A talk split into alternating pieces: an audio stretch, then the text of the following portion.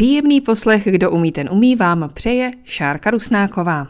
Dnes nás čeká povídání s velmi zajímavou osobností, publicistou, autorem řady článků a knih, historickým badatelem, dizidentem, chartistou, vězněm totality a významnou postavou českého undergroundu, bývalým pracovníkem polistopadové BIS a současným pracovníkem Ústavu pro studium totalitních režimů Františkem Stárkem, řečeným Čuňas.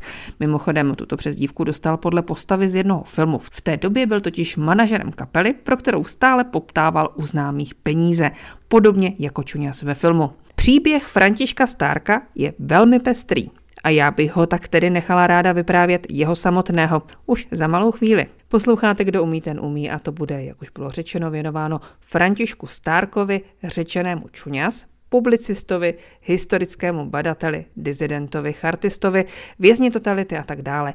Já bych uh, vás ale ráda v úvodu poprosila o vysvětlení, proč vlastně jsme spolu teď se potkali v Pardubickém kraji. No, eh, já mám k východočeskému kraji, protože on to vždycky nebyl pardubický, že jo, tak mám jako vztah, řekl bych, eh, takovej jako k domovu skoro, protože eh, já jsem tady počatej. A to konkrétně v Českých Lipchavách. Moje rodiče tady měli statek a nejenom moji rodiče, ale naše rodina v Českých Lipchavách žila po dobu 500 let. A v roce 52. Ovšem, když se rozjela kolektivizace té druhé vrcholné fázi, tak eh, moje rodiče museli se zbalit a opustit barák a odjeli do Sudet, respektive do Konstantinových lázní, kde já jsem dělal první kroky Ovšem narozený jsem v Plzni, tehdy bylo 1. prosince eh, hodně sněhu a ze stříbra vyrazila sanitka pro moji mámu a někde zapadla do, do závěje a ne, nedorazila a tak poslali druhou a tu poslali z Plzně a tím pádem jsem se dostal na Slovany. Měl jste vlastně takový dobrodružný i začátek dobrodružný života. antre, ano, ano. No, to, že jsem se dostal na Slovany, tak to jsem ještě použil pak jednou, eh, když jsem seděl eh, jako vězeň ve vazbě eh, na Borech, Plzně Bory, ve věznici, tak jsem napsal mojí mámě dopis a tam jsem mi říkal, tak teď se uzavřela moje životní etapa, kterou bych mohl nazvat ze Slovan na Bory. K tomu východočeskému kraji, já jsem tady vlastně dlouhá léta nebyl nijak, jenom potom jeden čas, asi čtyři roky jsem bydlel částečně zase v Český Třebový, tam jsem měl manželku, tehdy teda družku a později manželku ale po revoluci jsme se přestěhovali do Prahy Střebový. Jinak v těch Lipchavách jsem neměl žádnou možnost bydlení, až se tam naskytla šance si pronajmout byt, tak eh, to jsem udělal, protože jak si jak člověk stárne, tak eh, se chce vrátit ke kořenům a to já činím. Paradoxně mě hodně pomohl covid, protože já jsem pořád bydlel v Praze a jsem do Lipchav jsem tak jako jezdil. Jo. Já jsem se jakoby stěhoval, ale to stěhování probíhalo tak, že jsem si vždycky převez pět knížek třeba jenom, jako, jo.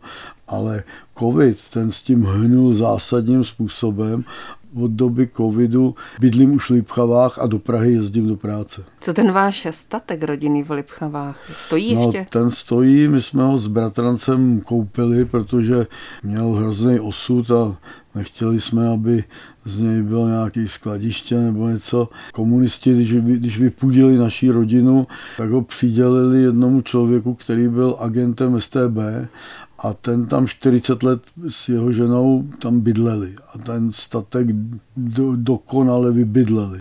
Tak můj bratranec Ota, ten je stavář a jeho synové jsou schopní tak ty to dávají dohromady. No. Já, už na to, já už na to nemám a moje děti se z Prahy nehnou, ani kdybych je tahal. Jaké byly vlastně ty vaše životní cesty? Takže jsme si říkali České Lipchavy, Konstantinovy lázně, mezi tím ta Plzeň. Tak co bylo dál? v Konstantinových lázních, kde rodiče dělali v, v těch lázních přímo, tak ty lázně vyhořely a celá ta skupina těch lidí, který ten lázeňský provoz tam e, dělala, tak se rozhodli, že půjdou do jiných lázní a to do Teplic. A tak, tak jako všichni odešli do, do těch teplic a táta tam vedl sklad těch teplických lázní. Jo. No a já jsem začal vyrůstat v Teplicích a tam jsem šel do školy. Bohužel táta v roce 60 umřel, tak jsme žili jenom s mámou a si velmi skromně, protože eh, jako zemědělci neměli žádný, žádný odpracovaný leta. To, jako to vypadá jako, že nic nedělali, ale oni dělali na svým a tudíž stát jim žádný důchod nedal, takže máma jenom vdovský důchod měla a ten činil 504 koruny a 180 korun dostávala na mě. No, takže s tím musela čarovat, aby jsme vůbec, aby jsme vůbec byli schopni se uživit. Byl ekvivalent dnešních asi sedmi tisíc. Že? A s Františkem Stárkem Čuňasem si budu povídat i za chvíli. Stále posloucháte Kdo umí, ten umí, ve kterém si povídám s Františkem Stárkem Čuňasem, významnou postavou českého undergroundu, publicistou, badatelem, dizidentem. Naše povídání jsme skončili jeho dětstvím v Teplicích.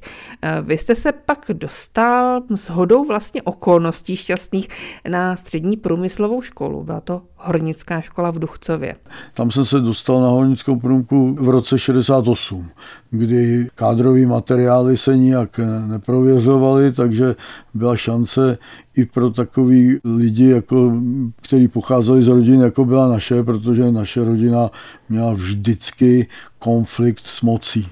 Mýho strejdu zastřelil NKVD na Ukrajině, jak pro protisovětskou agitaci.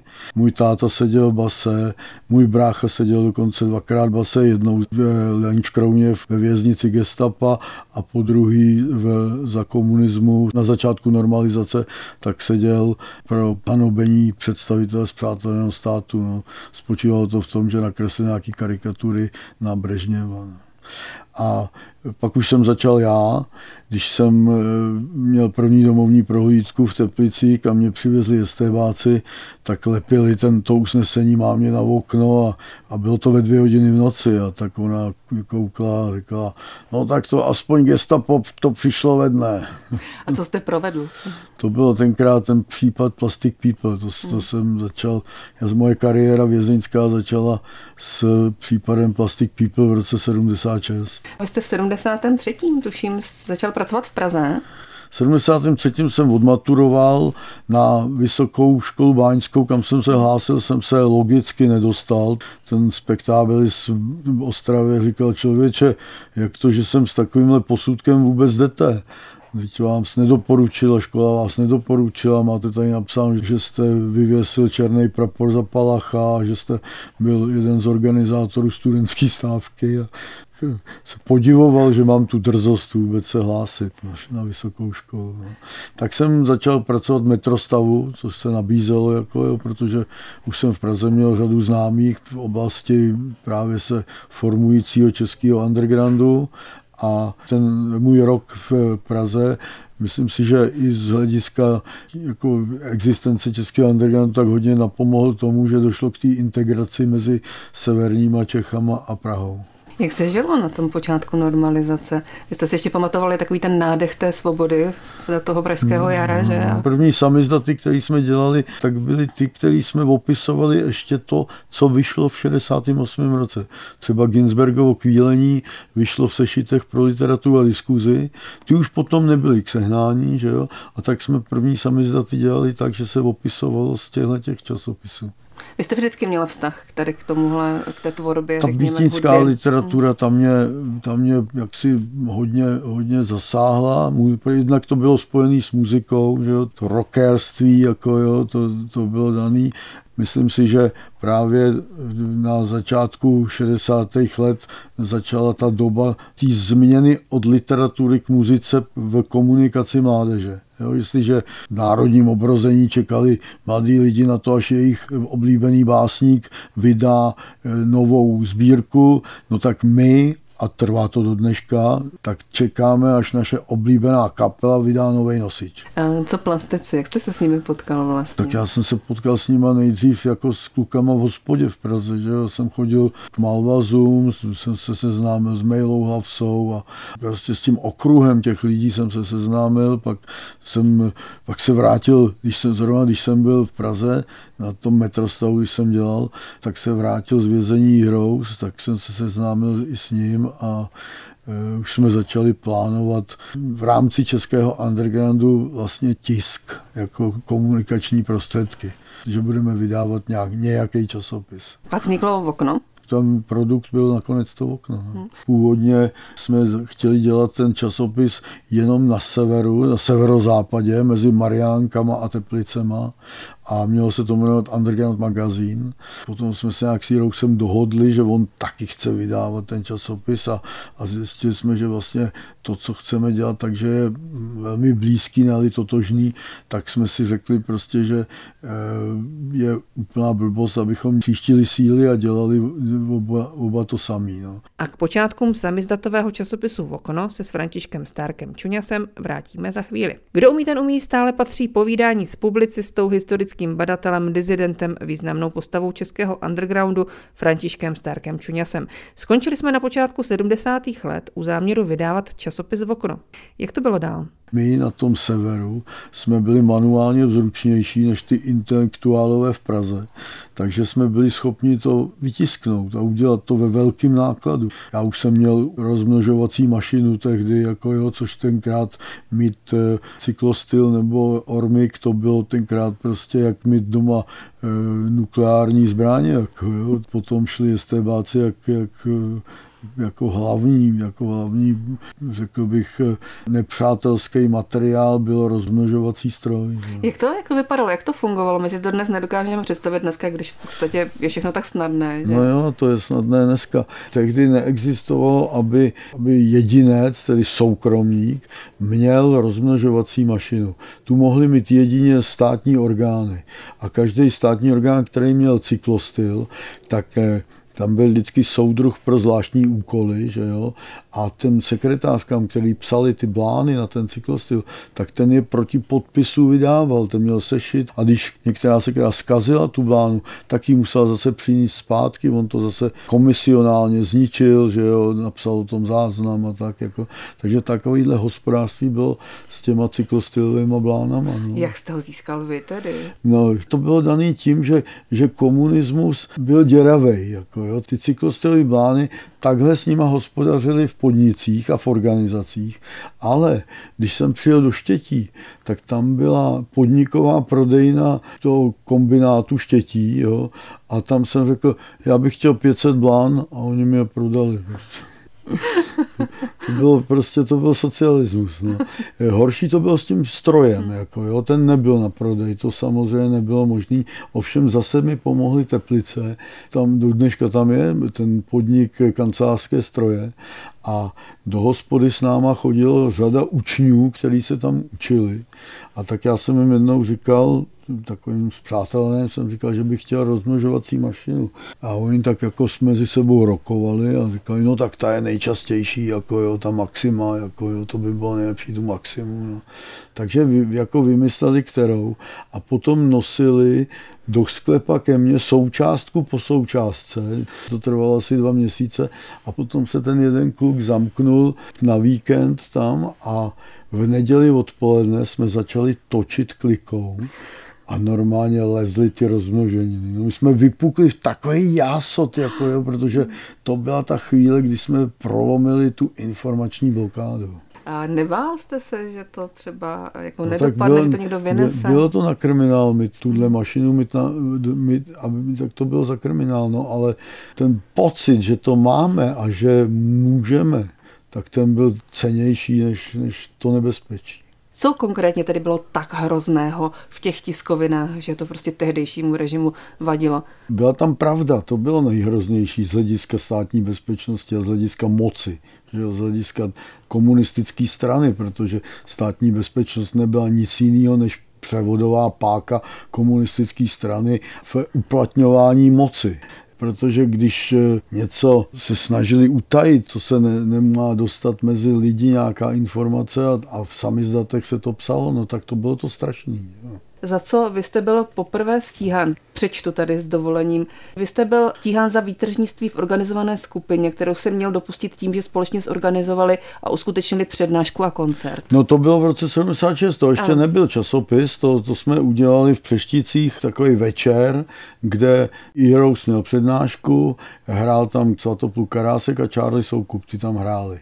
A my, co já jsem byl z Teplic, že jo, Skalický byl z Chomutova a Kocor Havelka byl z Přeštic. Jo. A my jsme prostě to organizovali a pozvali jsme formou rozdání fotografií, které byly jako pozvánka. Mimochodem na té fotografii byla mísa záchodu, z který se drápou jako ruce ven. No, to bylo hrozně rozčílený z toho. Byl. A s Františkem Stárkem Čuňasem si budu povídat i za chvíli. Posloucháte, kdo umí, ten umí s Františkem Stárkem řečeným Čuňas a my budeme pokračovat v jeho příběhu. Skončili jsme jeho prvním stíháním za organizování přednášky a koncertu na Plzeňsku. Jak to tam vlastně tedy probíhalo na téhle akci? Tak se tam sjelo ze severu a západu 100 lidí, ale kdyby jenom ze severu a západu, oni tam byli i lidi z Košic, jako, z různých míst republiky. Tohle to byla ještě doba, když ty plastici ještě hráli, že jo, a tak, ale tohle byl právě ta chvíle, kdy to skončilo. Hmm. Ty přeštice byly v prosinci 75, 76. nás potom soudili za to a plastiky zároveň, to byl souběh trestné činnosti, že jsme byli společně odsouzeni ve dvou procesech, ale ty věci se prolínaly. Jako no. A nasledovala Charta 77? No to byl důsledek, protože Václav Havel a Jiří Němec uspořádali takovou širokou frontu těch lidí, kteří nás podporovali a solidarita se zvedla jak tady, tak na západě. Vlastně my jako mladí kluci jsme byli takový tabule rasa, nepočmáraná tabule, že, jo? že jsme nebyli politicky nijak specifikovaný. Jako, jo? A takže se opravdu sešla taková široká báze od prava, od bigotních katolíků až po levicový anarchisty, jako jo, trockistů úla, že jo, a měli prostě bod, na kterým se mohli shodnout dobře, jo, to byl boj za lidská práva. No to shodou okolností se to podařilo tehdy taky to, že právě v roce 76 se do československého právního řádu eh, dostala ta vyhláška 120, která vlastně uzákonila výsledky dohod z Helsinek. A tam byly všechny svobody, jako volební právo a svoboda slova, svoboda schromažďování. Jo ale pochopitelně, že komunisti si říkali, že to sice udělají, ale že to bude samozřejmě všechno formální, že nikdo nebude kontrolovat to, jestli se to děje nebo ne. No a tady se právě charta do toho dostala. Havel a Němec právě si řekli tehdy, bylo by škoda tohleto společenství, který hájí plastiky, tak rozpustit. A šlo už pak jenom o to dát dohromady text, který by nikomu nevadil politicky, který by byli schopni všichni podepsat. No. Tak to udělal Kohout a, a charta byla na světě. Tím, řekl bych, že ten proces s náma, obecně se tomu celému říkal proces s plastikama, i když zavřený vlastně byl jenom brabenec. A to, a to ještě nechápu, protože jsme byli zavření za vulgární, eh, vulgární výrazy a on hrál na saxofon. Jak se hraje na saxofon vulgárně, to teda fakt nevím. Vy jste uh, nakonec vlastně uh, dostal ne, já jsem dostal 8 měsíců, 8 měsíců. ale no. pak byl odvolací soud a tam nám všem, co jsme byli, tak nám to všem napůlili. To byl výsledek právě toho mezinárodního tlaku, protože Husákovi psal nositel Nobelovy ceny Heinrich Bell a nejkurioznější byl, jak mu psali italský komunisti, jak mu psali soudruhu, proč nenecháš ty mladý dělníky, aby si po práci zahráli na elektrické kytary, to přece nemůže ohrozit budování socialismu. No, takže, takže, takže udělali takovou jako plichtu, jo, že, nám, že nám všechny ty tresty, co jsme dostali, tak nám je udělali na půlku. A já jsem měl 8 měsíců, ovšem už jsem 6 měsíců byl ve vazbě, jako, jo, takže, takže mě pustili z, z vazby ale dali mi to aspoň jako podmínku, abych jako s něčím odešel. Potom, když jsme se vrátili z těch vězení, tak eh, bylo jasný, že už v těch hospodách nikde hrát se nebude, že budeme moct hrát jedině na soukromý půdě. Tak prvně jsme si to vyzkoušeli u Václava Havla na Hrádečku, kde se konali jeden festival a jeden koncert plastiků. To se nám moc líbilo, tak jsme začali kupovat, dělali jsme takový, jako bych tomu dneska akciový společnosti, že se vždycky dala parta dohromady, každý dal nějaký peníze a a kupovali většinou staré ruiny na severu, protože tam byly ještě v těch sudetech, tam byly ještě rozmlácené baráky, že jo, a tam se dali koupit baráky poměrně levně a Ehm, když jsme udělali jako partu, tak každý byl od nějakého fochu, proto říkám, že na severu to nebyli žádní intelektuálové, to byli lidi, lidi od práce a každý byl nějakého fochu a byli jsme schopni ty baráky docela účinně opravovat. A udělat z nich takové ostrůvky svobody. Přesně, vlastně. přesně. A tam jsme žili jako komuna. Že? O nich mimo jiné napsal František Stárek knihu s názvem Baráky jsou ostroví svobody. Pokračuje Kdo umí, ten umí s Františkem Stárkem Čuňasem, významnou postavou českého dizidentu a undergroundu. Před chvílí jsme mluvili o jeho prvním pobytu ve vězení. No a v roce 1981 vlastně následovalo další uvěznění. To bylo regulérní účtování, tenkrát se velmi zhoršila mezinárodně politická situace pro komunisty, polský papež, Reagan, Valenca, že jo, Solidarita, jo, takže ty byly úplně, úplně na zádu, úplně nepříčetný, takže tím, když se zhoršovala takhle mezinárodní politická situace, tak to jsme přišli vždycky tím, že, že nám utáhli šrouby řádně. Jako, jo. A to se stalo v tom 81. roce, tak nás zavřeli na plný knedlík. Jo. To jsem dostal dva a půl roku, Jirous dostal tři a půl roku do Valdic. Jo. Zlomilo vás to třeba nějak? No, Nebo spíš je, podpořilo něco, no, nějaký odhodlání? To, na mě to mělo vždycky ten efekt, jo, že, že jsem ve vězení vymýšlel, jak to dělat lépe a jak to dělat, co dělat, aby to bylo lepší. Jo. Eh, já bych se přesunula k tomu 89. To, to bylo vlastně to zase, další. Zase sedím, zase ale seděl, tam není no. to nic zvláštního. Jako. No. Pět let jsem byl venku, pět let jsme vydávali ten z toho časopisu se stal v podstatě instituce, protože eh, mimo to, že jsme dělali časopis, tak jsme to rozšířili ještě o oknoviny, což bylo, eh, museli jsme, abychom utrhnout od Eh, samotného časopisu ty aktuality, abychom byli aktuální, tak jsme je vydávali jednou za měsíc, jako jo, což ten časopis měl asi tak půlroční periodicitu. No, dál jsme dělali videomagazín v okna, protože jsme byli nadšený s příchodem techniky a dělali jsme festivaly, dělali jsme koncerty a přednáš, dělali jsme taky školu, jako, jo, jako jako jakoby institut náš, jako kde se... Podzemní univerzitu, podzemní myslíte? univerzitu, no, kde se dělali dlouhý cykly, jako dějiny umění a dějiny kultu, tak to, to, byly, to byly několika letý cykly, který, na kterých chodili se vzdělávat ty, ty máničky. Vy ale jako máte pak ještě vystudovanou no, já jsem vysokou po, školu. Po revoluci, po revoluci jsme pokračovali tady v tomhle na filozofické fakultě, ale já jsem začal pracovat v tom úřadu pro ochranu ústavy a demokracie na, na poput Václava Havla, což byl později BIS, že jo, tohle.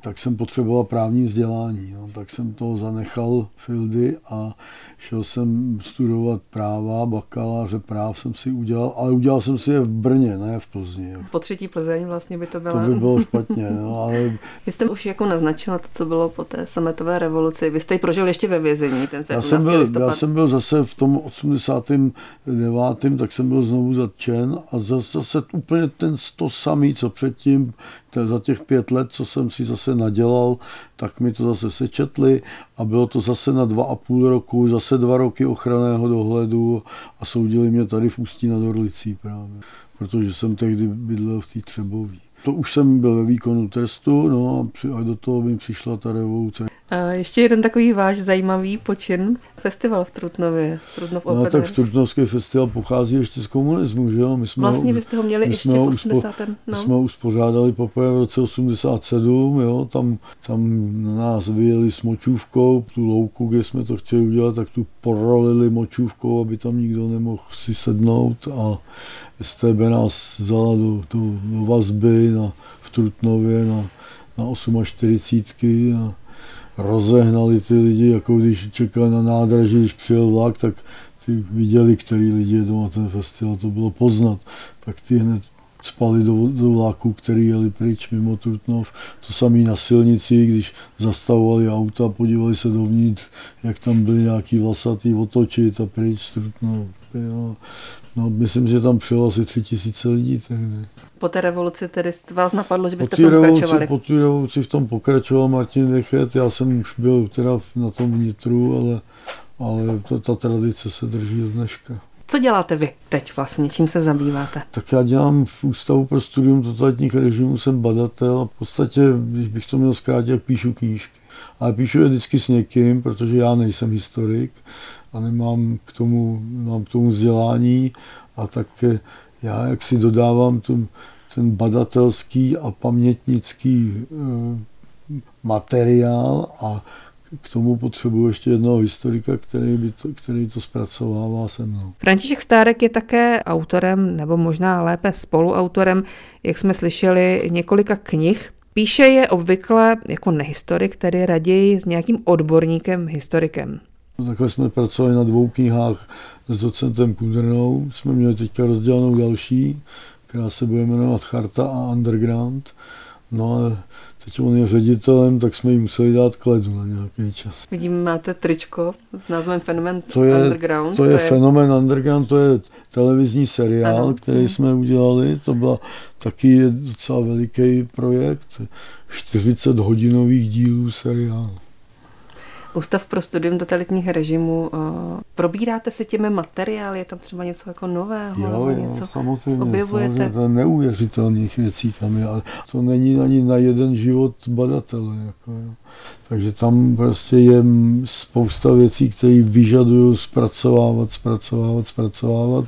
A to, z čeho my vycházíme nejvíc, je to, že máme nějaké události, které tehdy byly třeba v samizdatu reflektované, nebo on se o nich psal o nějakých událostech a nyní k tomu nějaký pamětník nám něco říká a potom z druhé strany zase k tomu si seženeme ty materiály, které k tomu měla ta bezpečnost jak veřejná, tak státní. Jo.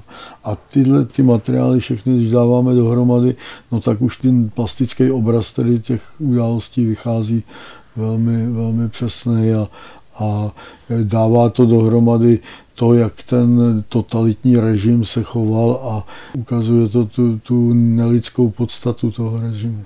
Co říkáte na současnou společnost a která třeba mývá příklon k tomu bagatelizovat ten režim před eh, listopadem 89? No já myslím, že jsme se z toho, že jsme tu můdu už prošlápli. Taková ta bagatelizace tady proběhla posledních deset, asi tak deset let bych řekl, kdy eh, i řada historiků, aspoň protože já mezi historikama eh, jak si se, se pohybuju, tak to vím, jak je to v této oblasti, tak prostě začali, začali říkat takový to, nebylo to tak úplně špatný, je tam řada, řada dobrých věcí, na Slovensku se stavěly silnice, takže tenhle ten revizionistický pohled na, na, na situaci, tak myslím si, že, že už je překonaný. Jo, že tenhle ten názorový proud už, už ztratil dech, protože ztratil dech i ten politický jeho, jeho proud vlastně. Takže jste optimista. No, optimista. E, říkám to studentům a žákům, kterým dělám dnes a denně, přesně zrovna dnes jsem jim to říkal, e, musíte demokracii pořád kultivovat. Ona se sama kultivovat nebude, to je na vás. František Stárek Čuňas byl hostem dnešního Kdo umí, ten umí které připravila Šárka Rusnáková. Já vám moc děkuji za dnešní velmi milé povídání. Já vám taky děkuji, vidět, že to umíte a já neumím nic.